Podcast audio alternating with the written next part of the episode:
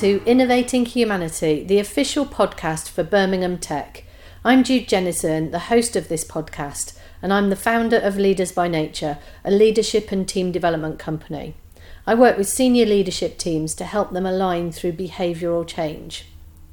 In this podcast, we'll be exploring the intersection between technology, humanity, and leadership, and looking at how we use technology to be more human and increase emotional connection and enhance the way that we live and work. I'll be interviewing leaders from technology businesses who are at the forefront of changing how we live and work. You will not want to miss this. Some of the conversations have been enlightening and inspiring, and I hope you enjoy them as much as I have done. Roland Emmons is the U K tech sector head for H S B C. Roland talks about the uncertainty of disruptive change. He explains that humans are evolving and developing new skills to lead in a digital age without being technologists themselves.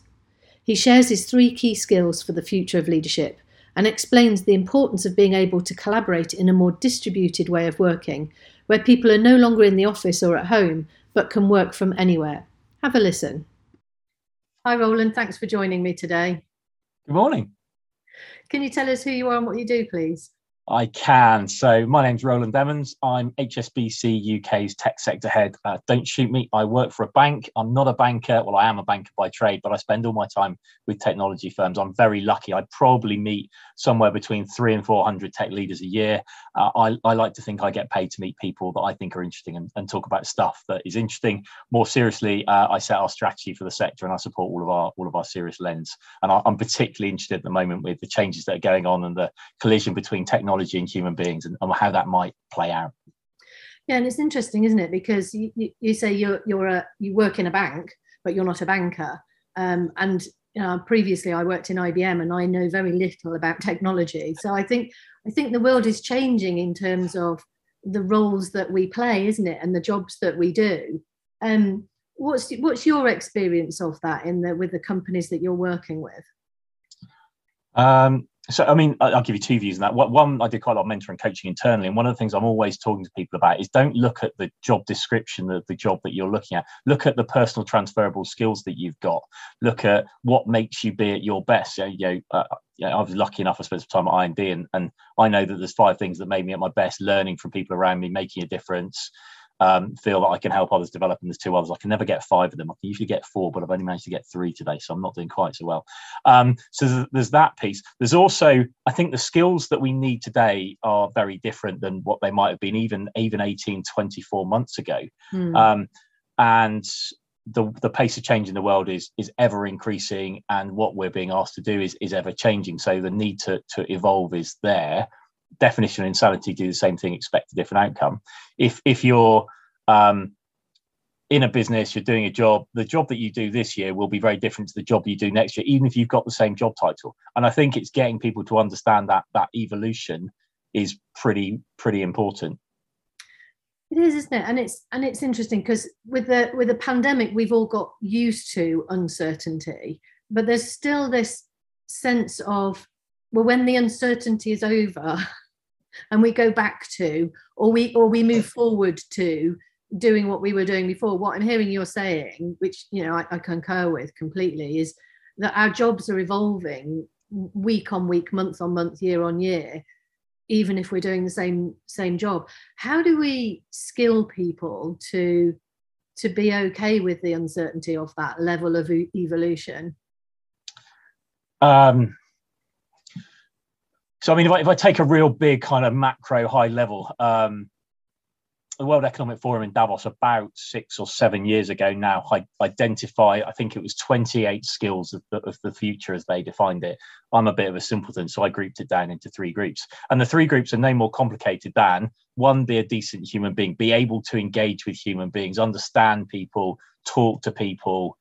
You know, that goes through all jobs, whether it's sales, whether it's management, whatever it may be. That's really important to, to everything we do, including technology.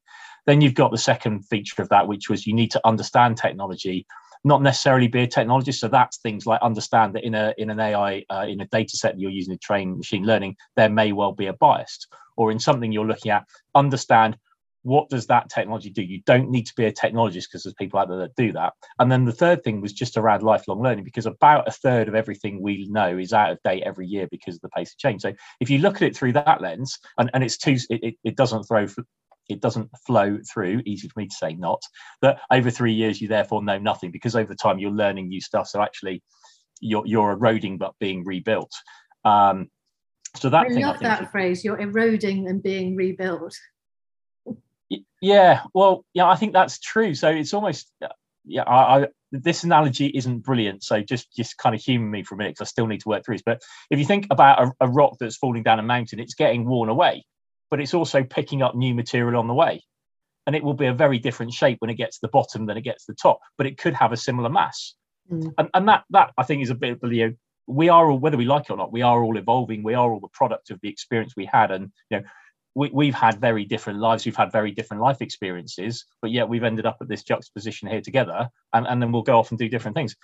And, and I think acknowledging that everybody's different and that everybody's life experience and pathway is different, because it's all too easy for us. And and this is one of the things that, that I regularly come up against, and I try really hard not to not to do, is you assume, and assume is very, very dangerous, that everybody else knows what you know. So yeah, I, I say something to somebody and it's really clear in my head what I'm asking them to do, and they hear something completely different because their life experience and their use of language is completely different to me. So, mm. so one of the things I've, I've started doing, I'm now off question, by the way, I know that, but one of the things I now started doing whenever I'm, I'm talking to somebody is I'm saying really early on is, my intent here is to do this, because if I don't say my intent, they can't get in my head and know what my intent is, but they can, they will make an assumption, or they will make an interpretation. Interpretation is maybe better than assumption, but they will use their life experiences to build out on what I'm saying to come to their own answer. Yeah. But if I can knock that on the head beforehand and go, the intent of what I want from this is to achieve this, this, and this, I'm, I'm leaving, as long as I'm not too ambiguous in my language, I'm leaving no uh, limited wiggle room for interpretation through that. I'm conscious I've drifted off the question, so I'll stop at that point. No, no, no, you haven't. I mean, I, you know, I get it, because it's a bit like if you ask somebody to to um, build you an office chair, you might have in your head a, a chair on wheels, and they might think of chair in that's going to sit in reception, that's a comfy chair, and and so easily. And this is where communication goes awry, isn't it? And it's it's where people end up micromanaging because they haven't been clear in the first place about what their intention is. So I, I totally get that. I just want to come back to the simplification of um, uh, being a good human being, um, being technologically aware, and being a lifelong learner, because those three things sound so simple. And if you asked anybody, pretty much most people would say they're a decent human being, yeah, that they're pretty technologically aware, because there isn't anyone on the planet now that doesn't know how to use technology of some sort, um, and and most people would recognize that they know more than they did five years ago and ten years ago. How do we how do we give people the the the humility in the midst of massive change? So in this context of this technical technological revolution, how do we give people the humility to recognize that actually we don't have all the answers, and we sometimes we're not decent human beings, and to have the humility to recognize when we're not being decent, even if our intent is good? Yeah, hard, hard question. Um, I'm, I'm, I'm, gonna take the easy, I'm going to take the easier bits of it. I'm going to start at the back end and try and work my way around and see if by the time I've got to the front, I've come up with an answer. Um, So, so I think the first thing, you know, change is, is ever present. And if you look at what's happened over the last two years, firstly, you know, pretty much every business should be applauded for having found their way through it. We, we went from, you know, we engage as human beings, we're social animals. We went from meeting people in the pub, friends. We went from meeting, doing business face to face, to suddenly, you know, effectively we were prisoners in our own, own houses. Mm. You know, let's not, let's not underplay that. Mm. That had a massive psychological impact on people from a brain perspective. Um, and I think it impacted a lot how a lot of people see saw lives, but, you know, and I'll come back to that. But if you look at it, we pivoted very rapidly as society to whether it was socializing online, whether it was engaging online, huge parts of the business world transitioned to being able to, to work in a fully distributed manner. And, and uh, yeah, I use the word distributed intentionally, and I, I can talk a bit more about that later if you want to, but there's been a huge, huge amount of change.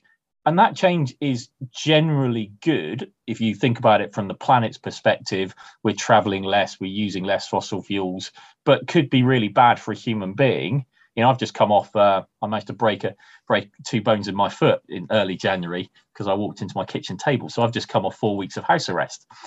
Being not able to go anywhere is not great for one's mental well-being. I can, mm. I can vouch for that. And I think I'm a pretty, pretty resilient, interesting phrase, and positive person. And what one thing that particularly struck with me, I can I remember I listened to quite a lot of podcasts. I can listen, remember listening to one podcast, um, a guy called Rich Rolls. Uh, he's a ultra marathon runner, bit of a madman, had, had a pretty checkered history, but talks a lot about how your brain informs what your body can do and what you can actually achieve and how you see life. And he had a guy on called Rich Deviney, who's a Navy SEAL trainer. And, and they were talking, Rich Deviney basically talked about this thing called optimal performance. And we all think about peak performance from an athletics or a or a sports perspective, where it's really easy, in some ways it's really easy for sports people because they've got to perform on one day, you know, the Olympics, yeah. um, a, a particular match, whereas the rest of us are expected to perform day in, day out. Mm. Uh, and, and what What Rich Deviney was saying, um, as part of Navy SEALs, there's Hell Week, which is basically a week where they carry around a forty-foot telegraph pole all the time. Uh, they spend a lot of time lying in the Pacific surf getting pounded. And optimal performance at that point is doing nothing more than not giving up. And that really resonated with me because through COVID, a lot of people have been going, life's pretty hard. There's been a lot of change here. And, and I'm, you know, I'm just kind of grinding it out. It's a bit like, you know, analogy of a weather system. The sun's, I'm really lucky the sun's out today. Um, but yesterday it was raining all day. But one of the things you know is that there's going to be another weather system coming through tomorrow. So things are going to get different. Things are going to get better. So if you can just keep taking that step in the right direction, things are going to change and things are going to improve. So I'm conscious I've, I've talked about quite a lot of stuff there. I, I think people beat themselves up too hard if they think, oh, I'm not doing the best I can. Well, maybe you're doing the best you can in the circumstances you can do. I personally, uh, I, I periodically, I, I schedule time in my diary to go, right, well, kind of, you know, let's try and take a step back. And I'm not perfect by any stretch. Take a step back and go, what's important to me this week? Am I achieving it? How do I achieve it? One of the things that I think is really interesting at the moment as well on, on um, where and how we work is this concept of, of distributed working. So some people will be working in an office and, and some people will work at home, some people may be working elsewhere. And if you're going to go down that line, the place that you're working has to be the best for the type of work you're trying to do. So if I'm trying to write a document, what, what, what sort of conditions do I need? I probably need somewhere that I'm not going to get disturbed, that I've got decent technology set up and I can just get on with it. I'm not too hot, I'm not too cold, I've not got people walking past me, all of that stuff.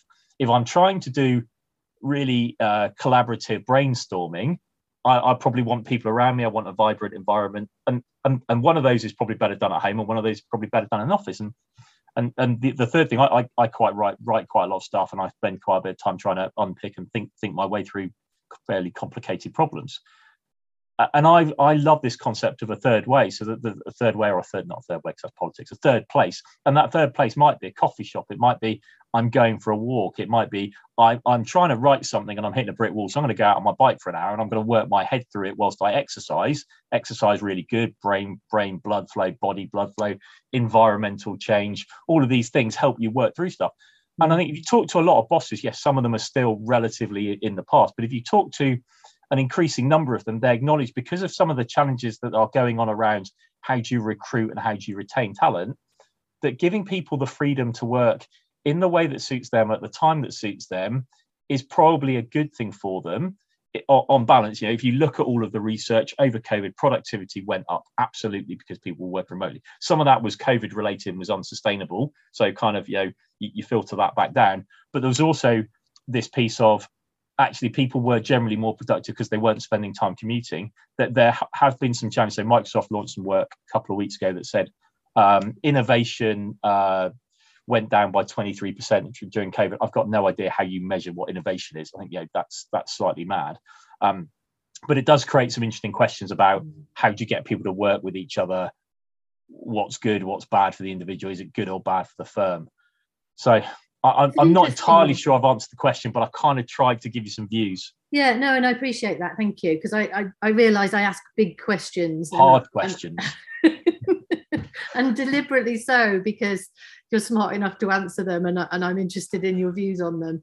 Um, I'm I'm curious about, um, we talked a little about, about human beings being life lifelong learners and, mm. and evolving. Um, in the past, I think we've evolved naturally at a slow, slightly slower pace. With the volume of technology and the disruption that we're seeing, and you're working with technology businesses, so I'm guessing you're seeing a lot of this. Um, how do we make sure that we don't get left behind as human beings? Because if you look at if you look at the, the pandemic, when we all went into lockdown, like one day we were in the office, the next day we were all on Zoom and Microsoft Teams. And technologically, we made that, we flipped a switch and we did it. But emotionally, as human beings, it takes a bit longer for us emotionally to catch up. So with the pace of change happening, you know, growing with technology, how do we make sure we don't get left behind as human beings, that we don't hit that overwhelm, mm. because there's so much of it coming at us? I think there's probably three parts to this. Um, we probably change quicker than, you know, if, if you think about how long we've been on the planet as a species, uh, quite a long time, but we're actually more adaptable than I think we ever give ourselves credit for. So it, it takes uh, six weeks to build a habit. It takes six weeks to adjust to a change. That's not me talking that. You know, any number of psychologists will tell you that. Actually, that's quite a short period of time. We're looking at COVID, which was broad, let's call it two years, because that's broadly what it's mm-hmm. been. Um, so I, I think there were probably a couple of stages of that. The first was, oh, O M G, what on earth does the world look like? Uh, then there was the the adjusting to what the world looked like. And then there was, you know, I hate the phrase the new normal, but you know, that's what it was. The world has changed. This is now normal. Kind of get over it, get on with it. Um, And if you look at it from a lifelong learning perspective, I think some of it is being aware of what's going on in the world around you. So, you know, some of the technological tools we use as consumers are fantastic, but but you're also got to be aware that they're very poisonous. So I'm not picking on Facebook, mm. but if you look at why does Facebook encourage, if you're if you're looking at um, videos of cats jumping and doing stuff or horses doing stuff, it will keep serving you that because it wants you to spend more time on its platform, and it wants to be able to serve you more ads. It wants to be able to source your data so that it can better monetize you. So if you're going to it kind of with half an eye on that, going, I know that Facebook's going to keep serving me stuff that I look at, that's how you end up going down a rabbit hole, because you know you keep going, you keep going, and, and suddenly you're you know fifty meters over to the right mm. because you've gone down that rabbit hole. I um personally, I, I try and look. I try and look for stuff periodically that is makes me feel uncomfortable and different to what I'm normally looking at. Um, I'm not I'm not quite to the stage, because I'm not that brave, of going, actually, I'm going to go looking for a problem. But I'm I'm very much aware of, through stuff I read and things I listen to, I try not to yet. Yes, I read mainstream stuff, but I also go and go, right, OK, well, what's the what's the opposite view of that? Or where's there's a slightly more uncomfortable view of that? In terms of, of tech change, I kind of get that. I, I'm not part of the dystopian school of thought that, you know, the end of the world is nigh. Mm. Um, but I am of the view that because of the amount of change that's coming, that the role of the human being is going to be different. So if you just humour me for a second, let me try and give you give you some perspective mm. on this, and I'll then try and answer on the lifelong learning thing. So if you think, if you look back through history, I'm a big fan of how history informs our lives. Um, At any one time in the previous industrial revolutions, and, and I do believe we're living through the fourth one now, one thing has happened at a time, whether it's a railway, electricity, steam trains, um, um, uh, computers in the nineteen seventies. But now you've got any number of them layered on top of each other. So you could go A I, you could go genomics, you could go uh, remote working, you could go digitization, digital transformation. Yeah, there's, there's there's any other number that you, there's five or six of them at least that you can layer. So if you say each of them before was like one Lego block, well, you've now got five Lego blocks of change. So, and the pace of that change, because we are living in a hyper-connected world, is quicker. So whereas before it might have taken, you know, sort of the the, the first industrial revolution was probably somewhere between ten and thirty years, depending on who you believe. Um, the nineteen seventies I T was somewhere between three and five years. You know, COVID was kind of two, and actually some of this stuff has been e- even even quicker than that.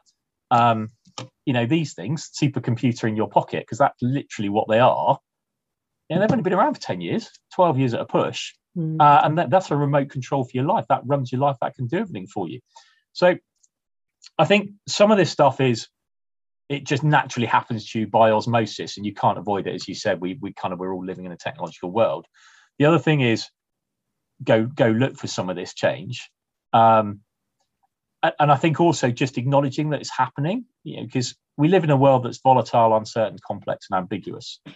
All, all the clients I talk to at the moment, I, I, I'm pretty much running a poll every time I'm talking to people going, okay, do you think you have more decisions to make today than you've ever had? Like, yeah, it's a bit better worded than that, but that's the gist of it. And the answer that comes back at me loud and clear is, yes, I have more decisions to make now than I've ever made. Mm. And then the second question that usually follows that is, um, do you think the pace of change is, is faster now than it has been? Again, a bit better worded. And the answer that comes back at us is yes. Mm.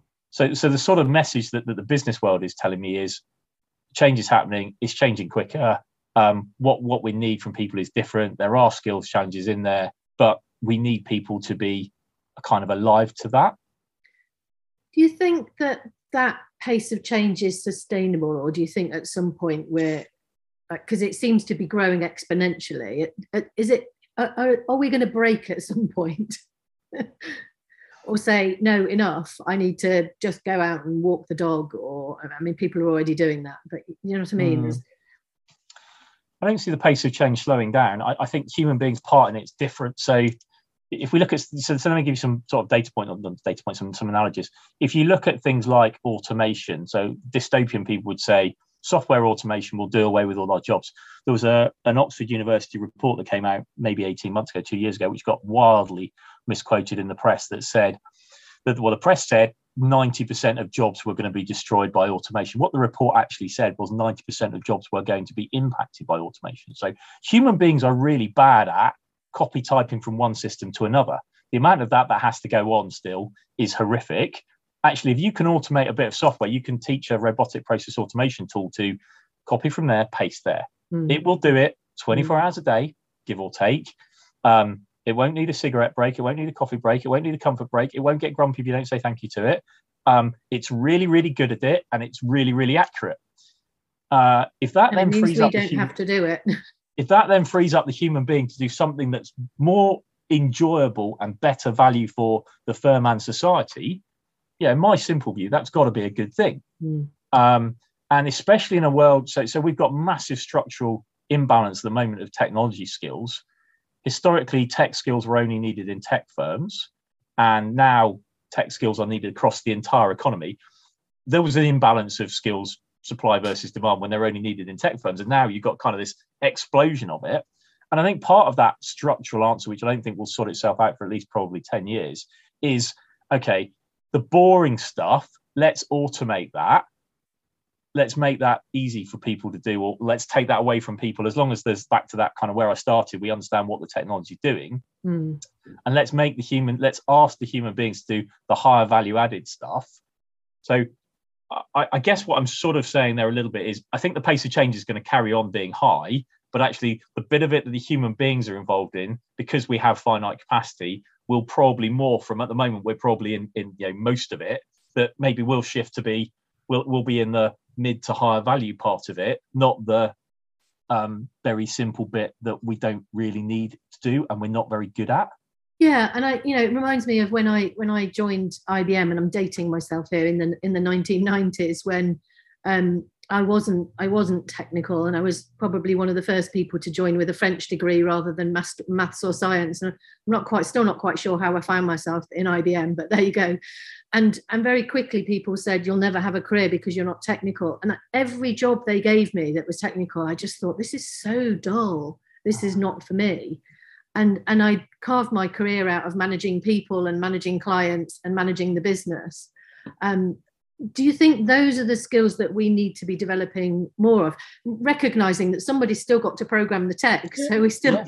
you know, we still have to have people that program and do the yeah. down to the bits and bytes level. Do you think? Yeah, I, I, that, I think it's that. that conceptual level of, you know, I, I, I mean, I always said I, I was good at talking about something I knew nothing about, but I, you know, and I was being flippant, but actually it was about understanding enough conceptually to make to make decisions um, from a business point of view. Do you think that's more of what we need to be educating people on?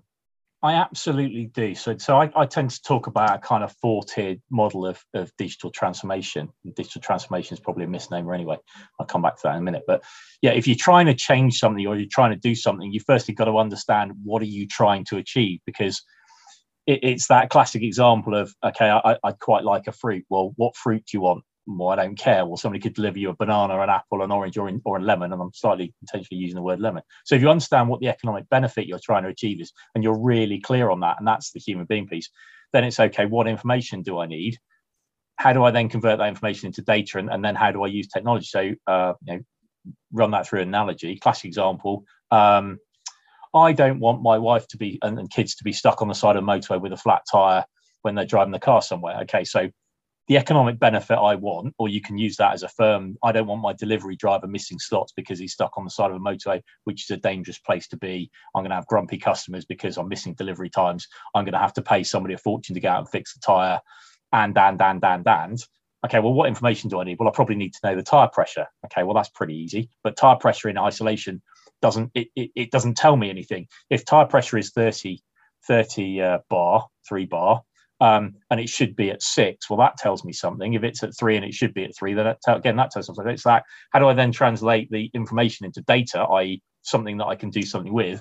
And then what do I do with the technology? Okay, so for example, uh, let's use the van driver. Um, we're getting a load of we're getting a load of uh, tire pressure warnings when people are coming out of this particular site. Right, okay, well, is that because there's something wrong with the site that we need to proactively go and do something about? Or the tire pressure is warning me, therefore I'm going to get that tire changed before it bursts on the motorway.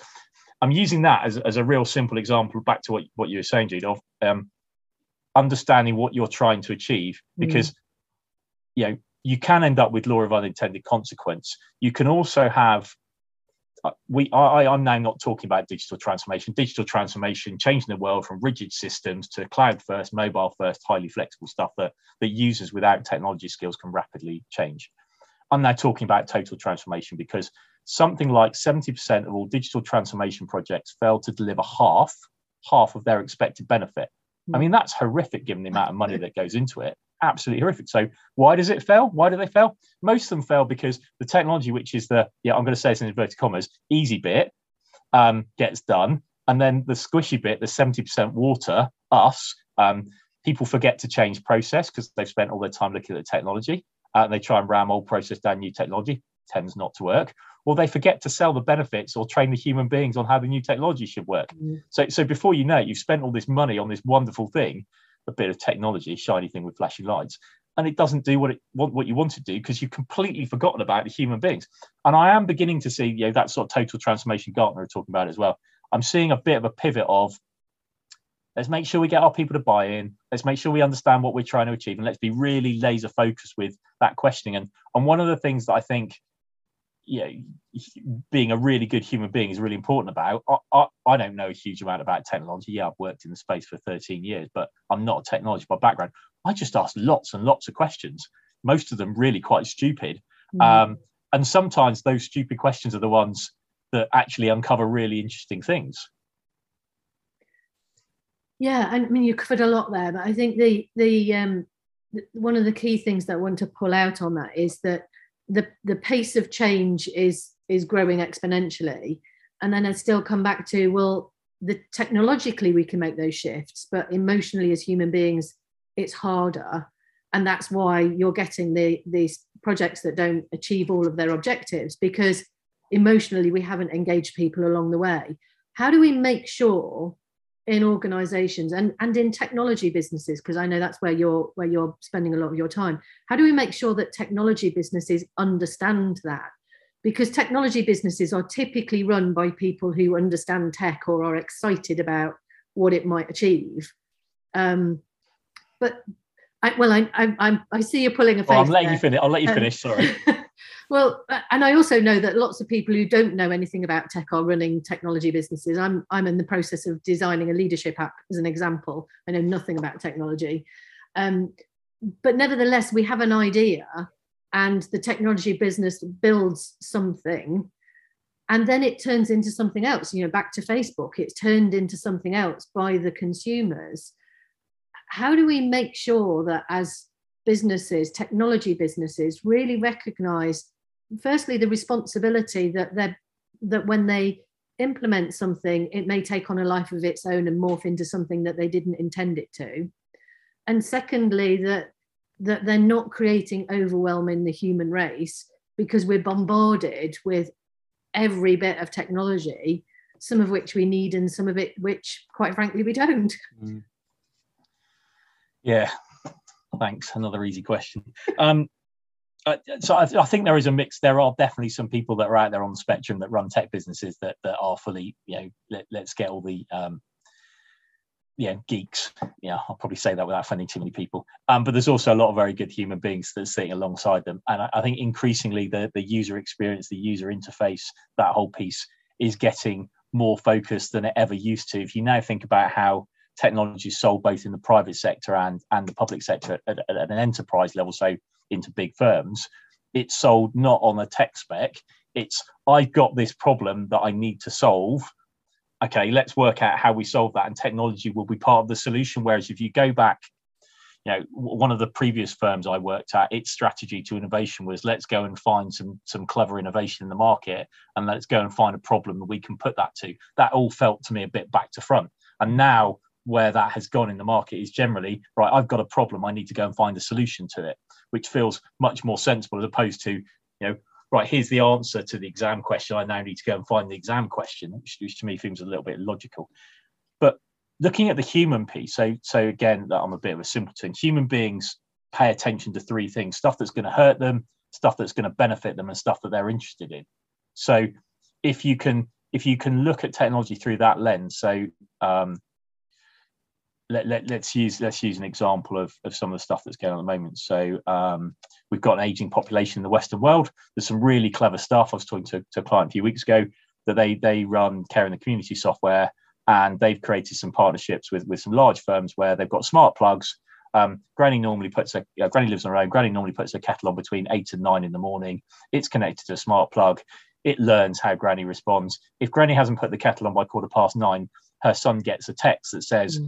your mum's not put her kettle on, is she away at the moment? If he says no, the nearest available care worker is scheduled to go and visit her, and and the implications of that, and that is non-invasive technology, because some of the time technology can be really invasive. The implication of that is average full time for an elderly person in the U K when they get found is about five hours, and there's a direct link between that and how long they have to spend in hospital, you know, five weeks on average. The average, the, the trial they did on the average full time was the average time until they were found was between an hour and an hour and a half. Um, and they, they therefore spent a lot less time in hospital. So economic good, societal good, personal good, non-invasive technology. So I, I kind of get the the responsibilities of tech in terms of not not being law of unintended consequence. But, but when you develop a bit of kit, a smart plug, for example, people probably thought, well, that's great because you can turn it on and off remotely. But then you get into the if this, then that type analogy that says, okay, well, if we can do that, well, why can't we do this? And why can't we do that? And and back to my simpleton of the human being piece, we're all interested. We're all in, we're, we're all going to pay attention to stuff that's going to benefit us. It's pretty simple. We're going to pay attention to stuff that's going to hurt us. And if we're interested, we're going to pay more attention to it. So if you can hit all three of those, then then you're, you're in a winning perspective, whether it's from a consumer or, or a business perspective. So I don't think there's an easy answer to the how do you not end up with the law of unintended consequence with technology, but I do think people are much more aware of it now because we've been through that. You know, there's some some pretty scary data trials that were done in the U S using big data sets of A I to, to work out how likely offenders were to reconvict, and you know that ended up with some very heavy bias in it, and, and people have learned from that. But the potential to use you know A N P R data, so automated number plate recognition data, to work out where drug where drugs are being tracked up and down the motorway, you know, that seems incredibly powerful. So it's about the balancing, I guess, what's the technology doing? What are you trying to use with, do with it? And also being aware of the, you know, okay, what's the potential for it going off track? Which sort of comes back to where I was starting about not being a technologist, but understanding what technology does and how it does it. Mm. Roland, it's been fantastic to talk to you. We could have gone on for hours, I'm sure. Um, thank you so much for your time today. My pleasure. I've thoroughly enjoyed it. Can I have the thumb screws taken off now, please? I'm sometimes guilty of believing we need to slow down because the pace of change doesn't feel sustainable. I love Roland's idea that we can adapt to a fast pace of change as the norm, as long as we operate at the higher levels of our capabilities and let go of some of the lower levels. For me, that sounds exciting. I'd be happy to do away with some of the distractions that I don't want to get caught up in. What excites you about the future, and how do you and your team need to evolve to lead the change? That's it for this week. You've been listening to Innovating Humanity, the official podcast for Birmingham Tech Week. I'm Jude Jennison, host of the podcast and founder of Leaders by Nature, a leadership and team development company. I hope you've been as inspired by this week's guest as I have. If you'd like to know more about how I help leaders and teams be more human in a world of technology, you may be surprised to discover I do it by working in a field with a herd of horses. Sound crazy? All innovation's crazy in the beginning. So if you like to think outside of the box and get rapid results, you can find out more at w w w dot jude jennison dot com. And if you'd like to find out more about the exciting technology scene in Birmingham, hop onto the Birmingham Tech website at w w w dot birmingham tech week dot com. Until next time, that's it from me, Jude Jennison, the official podcast partner for Birmingham Tech.